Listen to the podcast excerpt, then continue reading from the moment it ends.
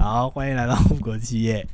那我们时隔许久没有录音，然后更新我们的频道了。那我们因为过去一段时间我们发生了一些 人生必经的状况啊，就是必经的一些不得已的状况。那可能借由今天的集数呢，稍微跟大家再大多聊聊一些关于我们最近的一些想法。那我们首先第一个，我们就由最近有一篇文章，就是在我们过去这段时间里边有一篇文章，就是说，呃，这是由商业周刊提供的文章，它是内容的开头是写说，开头五分钟没重点，张忠谋会撕掉你的报告，从台积电的报告方法学效率。对，那说身为在半导体工作了数十年的我，然后我们看到这样的标题之后。然后接下来这篇文章的第一个 summary 是说张忠谋为什么可以六点回家？那我们这个问题的答案，我们要那个 我们的大夫先生没有，我来帮他回答。我比较好奇的是，想要先 他怎么样子去。呃，就是他的那个构述吗？对他怎么论述？说我那时候刚看到，光看到第一点的第一个问题，说张忠谋为什么可以六点回家，就是因为他是张忠谋，这有什么好讲的？一般人直觉反应，神经病啊！看好好，没关系，我们就从头开始讲。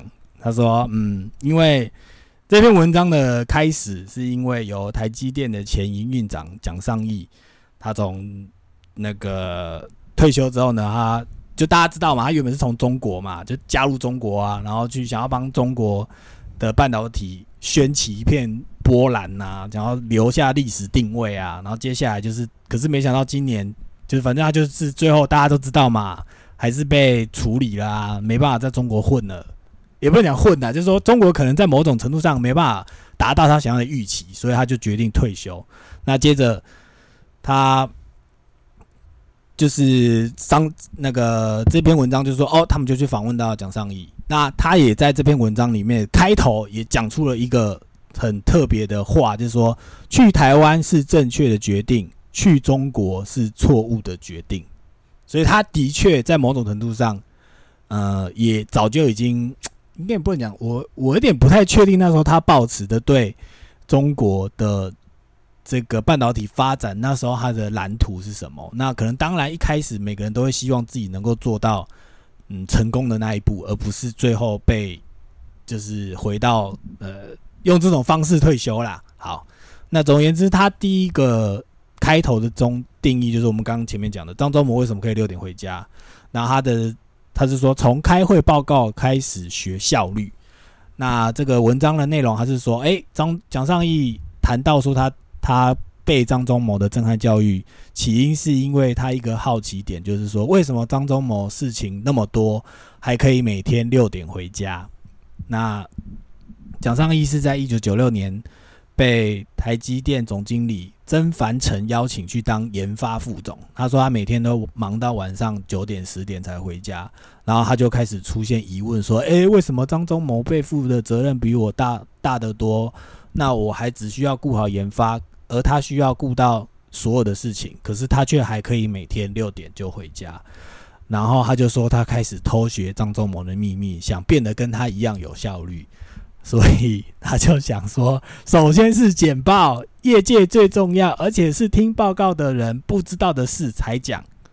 他说：“哦，一开始一场三十分钟的简报呢，讲上一会。”会表示说：“哎呀，工程师他就是只会说一些流水式账式的报告啊，然后先说问题，再说实验方式，然后再说数据，然后最后是结论。”他就说：“如果你是像 Morris 这样报告，你麻烦就大了。”这样他就说：“啊，张忠谋会骂人呐，然后把你踢出去这样子。”然后他接着就说：“哦，我就开始学会反向思考，在报告一开始就先讲结论。”然后让张忠模产生说：“诶，我的三十分钟值得了，靠腰嘞，干你！你到底在攻他小啊？干他妈的！小帅，你认真的吗？干！”呃，万一你的结论是你老板早就知道结论呢？干，你还不是被轰出去？靠背哦！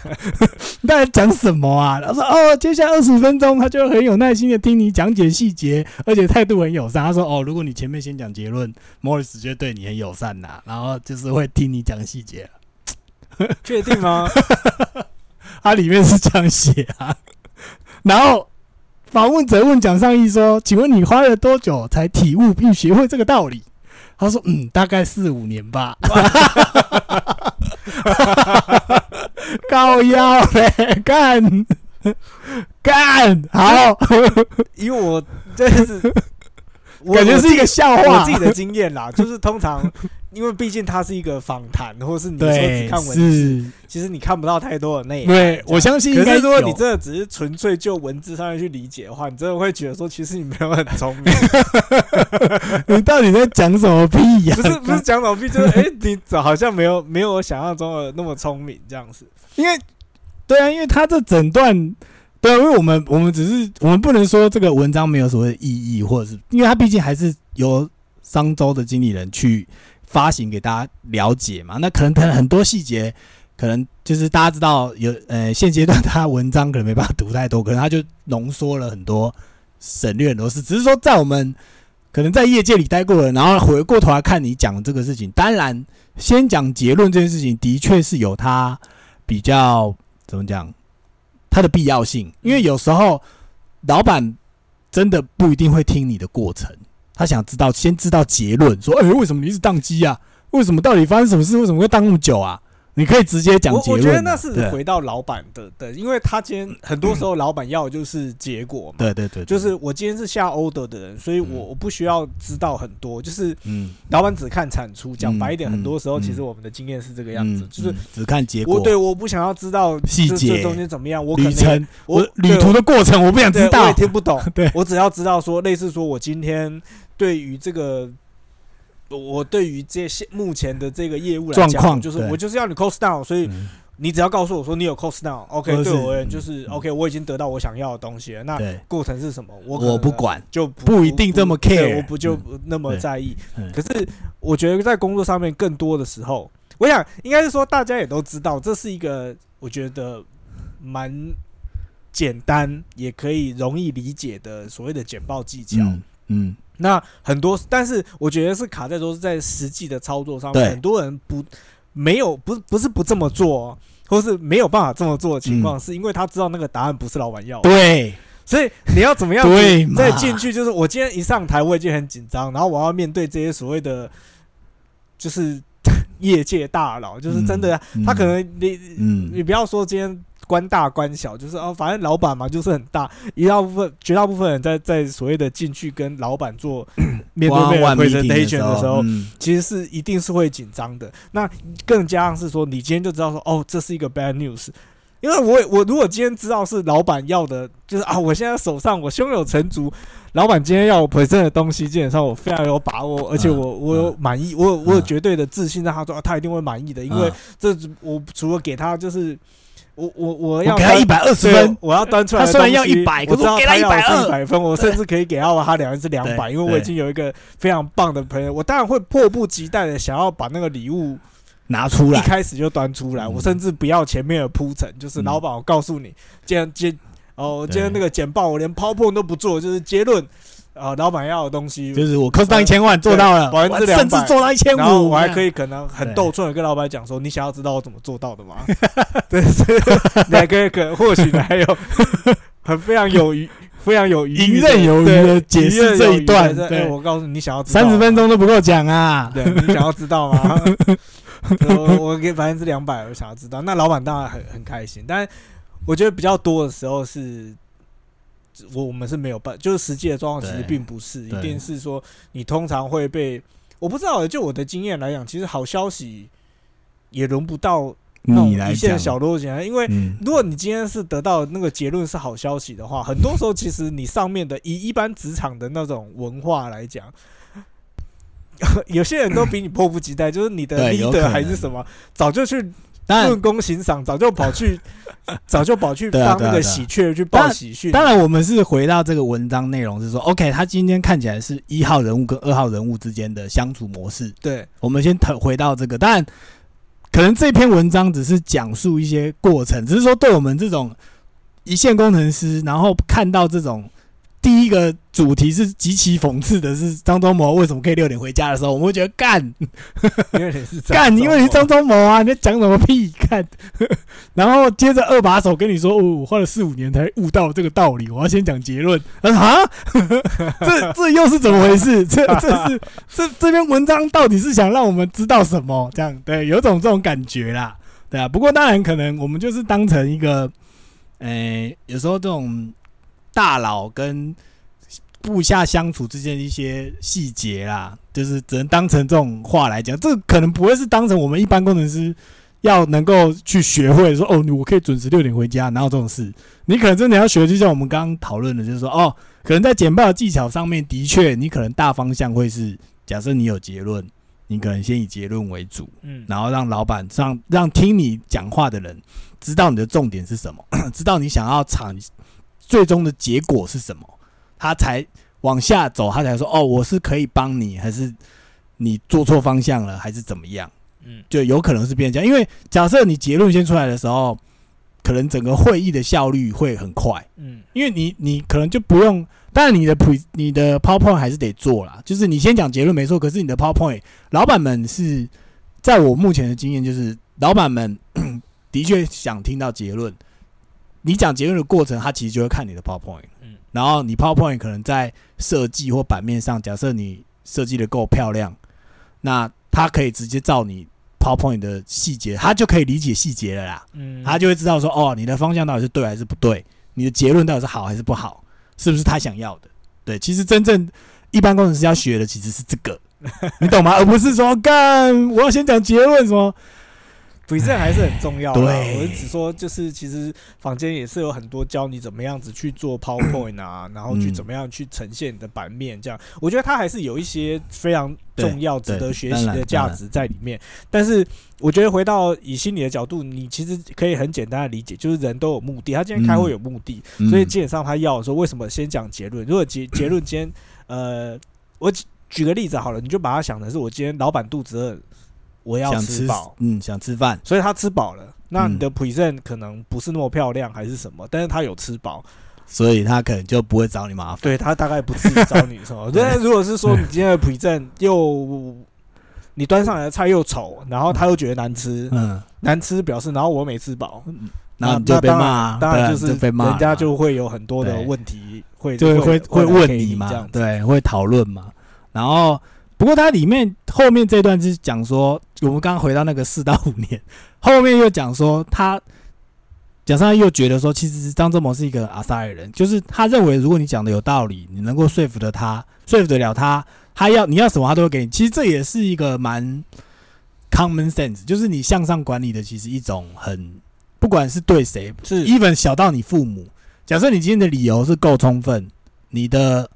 呃，准备的方式或者你准备的方向是够正确，基本上你提出你需要的资源向上报告的时候，基本上都可以得到比较正面的结果。对，当然，对社工系统不一定是这样，没有啦。我我的环境来讲的话，我觉得这也是的确，但是我觉得是回应到说张仲华自己本身，毕竟他是一个成功的企业家，所以某个程度上来讲，我觉得他们都是。呃，可能我们侧面看的一些报道啊，对这个人，他他自己讲，其实他们就是这要成功，毕竟他就是必须得务实的面对，嗯，就是去理解他的问题。所以，他如果今天是因为欠缺资源而没有办法达到目标，我觉得就是以务实的角度来讲，他当然会希望说，那就是那就是下去，对，那就是把资源下去。他不是一个多困难的，而不，但是是说在某一些行业上面，如果你今天你的主管又或者是你的 leader 今天是一个比较。比较情绪，又或者是说，其实是一个不是这么务实的人的话，那相对来讲就不会，就不向上管理就没那么容易啦，就不会是这个样子。所以，你你的行业当然来讲就会陷入一个但我困境。回到另外一个，就是关于呃产业别的问题啊，因为我目至少我目前接触到的，呃，在因为我刚好都是半导体界的认识的朋友们。或者是同事、长官们，那讲务实这一块，其实说实在的，我必须说，大部分百分之七八十的人都蛮务实的。就是你跟他讲真正的点是什么时候，他其实不会回避说：“哦，好，我我不想看到这个问题。”你你想办法。好，就是这个问题，你只要提出来，他认为说 OK 认可就是这个问题，那我们就想办法解决这个问题。对，我们就提出资源解决这个问题。对，我也不会回避说这个问题我不不管你想办法过，下面的人想办法过，不会。所以，嗯，某种程度上是 我算是幸运的，遇到这种大部分的长官都可以理解说，当我提出我的呃我报告里面提出真正的问题的时候，他们都愿意去去理解，然后去找资源帮我解决。所以。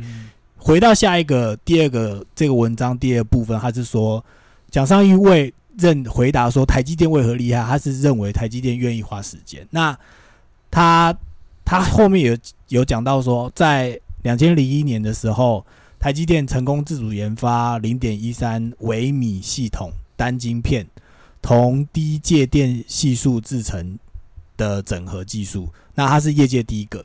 那那时候。就是有一些同业的人就来问蒋尚义说：“我们需要两年才能开发出来一个制程，你们为什么一年或一年半就做到？”然后语带玄机的怀疑说：“哎，台积电是不是你有派人去别地方偷？”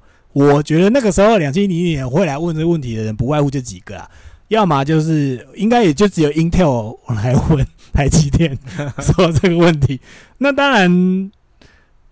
蒋尚义他回答说：“我的晶圆厂的晶圆研发速度比你快，是因为我的 研发工程师三班制，你只有一班制，因此你一天有八小时研发晶圆，我一天有二十四小时，所以就算你比我聪明一倍，我还是打败你。”好，蒋尚义目前的回答是这个啦。好，然后这个。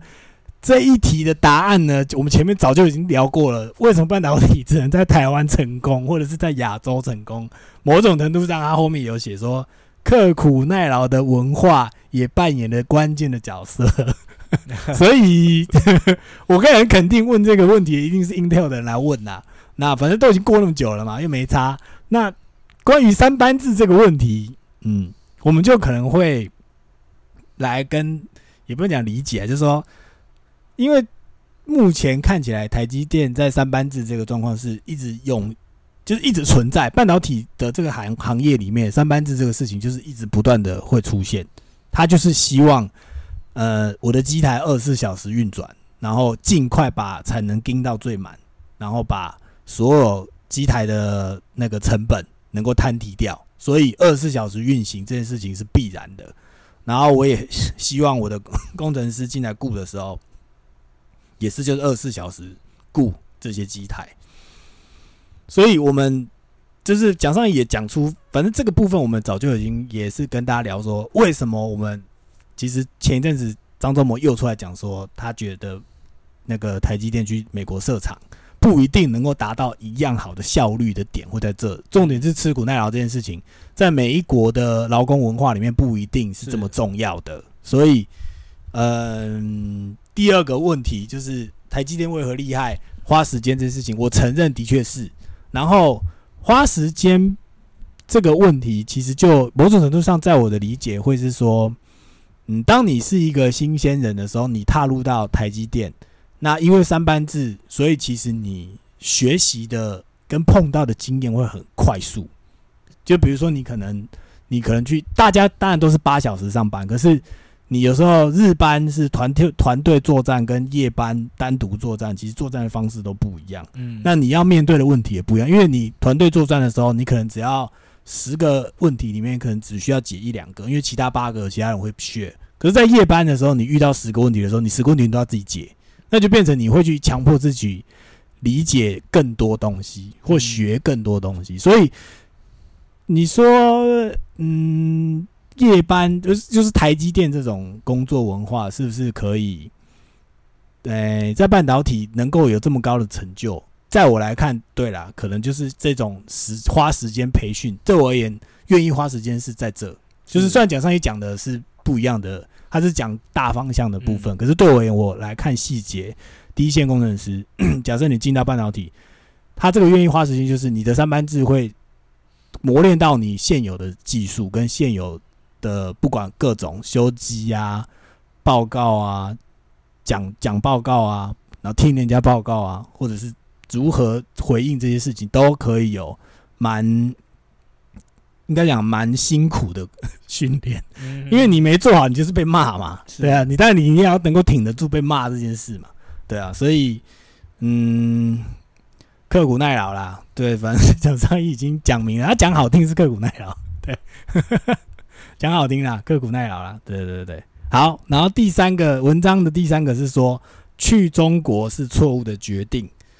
然后这个文章目前是讲说，这个背后的含义是无法大展手才变成，就是他无法掌握所有事情。嗯，那当然说实在的啦，嗯，因为这应该讲，应该讲这今年可能也更明显嘛，因为我们我们这段时间一直没有录的时候，其实这个世界发生很多大事。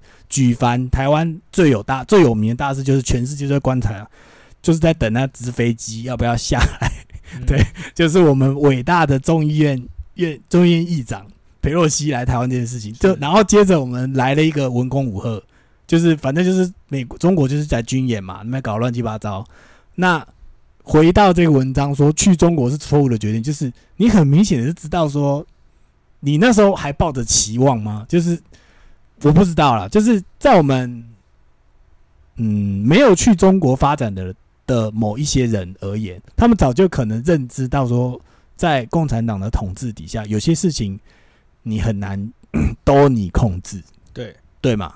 那你身为蒋尚义，你这么聪明的人，你那时候还决定要去的时候，我有点不太确定你抱的期望是什么。嗯，你懂吗？就是你难道会认为你去，然后你还有办法掌握所有的事情吗？嗯，对啊，我有点，对对，就是。他现在讲说无法大展，就是这个 title 讲出来，就是当然你回到二零二二年，现在这个时候，你待会回来看，你就看到这多起讽刺。中国就是没有在跟管的啊！我今天哪有在客气？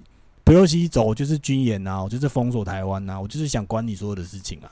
那那个难道那个时候你不知道他会做这件事吗？还是你觉得那个时候的的中国是比较好相处的？就说啊，我我觉得可以啦，你一定不会这样对我。我我这么厉害，你一定不会这样对我吧？我这么去要帮你去那边帮你发展半导体，你一定不会这样对我吧？我想应该也没那么天对，可是问题是就会觉得说，就是回归这一整个路程，然后你现在才出来发文章说哦，我觉得去中国是错误。我不觉得，我觉得你到底在干嘛？你为什么要打你自己的脸？我不懂。对，我有点不懂啊，就是我有点不懂说。你现在说你没办法控制所有事情，然后去中国是错，那你那时候为什么要去？你那时候到底利益是什么？你那时候为什么想去？而且他文章是写说，去中国是我做过最愚蠢的事情。我就话都说到这个，对，话都说到这个份上，感觉你就什么事都可以任由我们自己讲，就任由我们这些旁观者，或者是我这个曾经去过中国 support 的人来讲，就是你为什么会现在才才觉得那是你做过最蠢的决定？我我有点不懂啊，我是真的不懂，我有点看不太懂，说你你你你想要好，我还是可以念内容，个内容我有点，我觉得有点无。还好啦，我我是觉得可以聊，因为他我觉得他他个人的比较多是他个人的经验，我觉得我们就不需要花没有没有时间。可是其实对我而言，对我而言，我会对，当然我知道他个人不用讨论。可是其实对我而言，我这个在半导体工作的人就知道说，其实你带过去的人，你今天讲商议，你这个人去到中国，当这个名字出现在中国的时候，就会有台湾一批优秀的工程师，因为蒋尚义过去，嗯。然后你现在才说哦，这是我做过最蠢的决定。那那些相信你的人到底要怎么办？也没有啦，他也不需要为他们负责啊。是没错，可是就是你其实带动了中国半导体的进程，你懂吗？是，就是你如果那时候没有去，或许中国到现在为止可能还不敢这么明目张胆的说，哎，我就来封锁台湾啊，没差，来裴洛西你走，我不敢欺负美国，可是我敢欺负台湾，对。反正台积电南京现在也有厂嘛，我无所谓。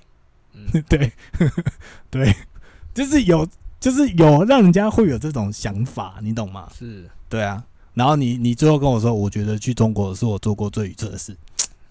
靠，你到底是你到底是想怎样？对，好，那这篇文章大概最后就这个结论了。他自己在文章上写的哦，他说：“呃，我觉得去中国是我做过最愚蠢的事情。” 哎，讲吧，你这样真的是。我自己在听完就是 Angus 分享这个文章，我觉得也是快速的总结一下啦。从第一点就是他对于为什么可以六点下班，PowerPoint 是呃结论先放前面，是我们刚刚讲了嘛？我觉得呃还是一样，就是你自己其实很清楚，就是对于一个报告者来讲，尤其是这种工作上面的 present，其实他很清楚的知你呃报告者，我觉得在报告之前其实就会很清楚的知道说自己。所呈现出来的内容基本上符不符合嗯视听者的期待啊？所以这会嗯的报告策略基本上有可有可能很大一部分是因为这个东西而有所调整这样子。对啊，然后另外一个他讲说哦，他花了那段时间，当然我们刚刚也是 就是 cos 了一下，是说啊怎么花那么久的时间？这听起来好像你没有那么聪明，但。我觉得回到回到那个脉络之中，这毕竟是一个大企业的一把手跟二把手的相处，所以我觉得有有一部分也是人家之前讲的，就是你要好好的在皇帝之下当一个就是老二，其实没有那么容易，是要花一点字。对啊，你如果真的或许四五年算快了啦，也不是快或慢，有一些 可能真的是只是。有文字上的陈述，好像是说这是一件很简单的事情，可实际上相处实际上它有可能是会困难的。那另外一个部分，我觉得也是，就是再回到职场上面的那个生存之道吧。你也不能锋芒太露啊。就是如果你很快，就是哦，我其实跟着就是压过压过，我三个月就把你身边的，我就已经把你学，你对我而言就是好像，哎，我觉得你已经没有什么值得我学习的。那似乎也不是一个。非常应该也不太可能啦，生存方式啊，对啊，所以我觉得这这当中其实有很多的 mega，不是好像就是三两三两句话就可以让我们可以理解的，嗯。啊，然后最后就是回到是说去中国发去中国发展，最决定，就这就不不多做什么了，我觉得那就是出现他个人的经验的一个总总结，对我想或许有可能是他仍然，但。刚刚 Angus 讲，或许也因为他当他现在回顾了这个错误决定，帮助中国在晶晶圆半导体发半导体上面有一个很大的要进。嗯，谁知道呢？搞不好哪一天真的所谓的中国霸权就是 take over the world 的时候，或许他会被记上一笔啊。也有可能，就是中国晶圆历史上面的一个很重要的人物，对不对？也有可能他要的到底是什么？可能是历史定位，可能是一个呃自己的一个。所谓的在金金元界的一个成就嘛，嗯，不知道他当时追求是什么。我想不绝对不会是那么单纯的是钱啦，因为毕竟，当然他那种人一定不会是追求钱嘛，不是追求所谓的的的财富这一件事，他一定是追求。那那我们今天就先到这里了，好，谢谢大家，嗯，拜拜。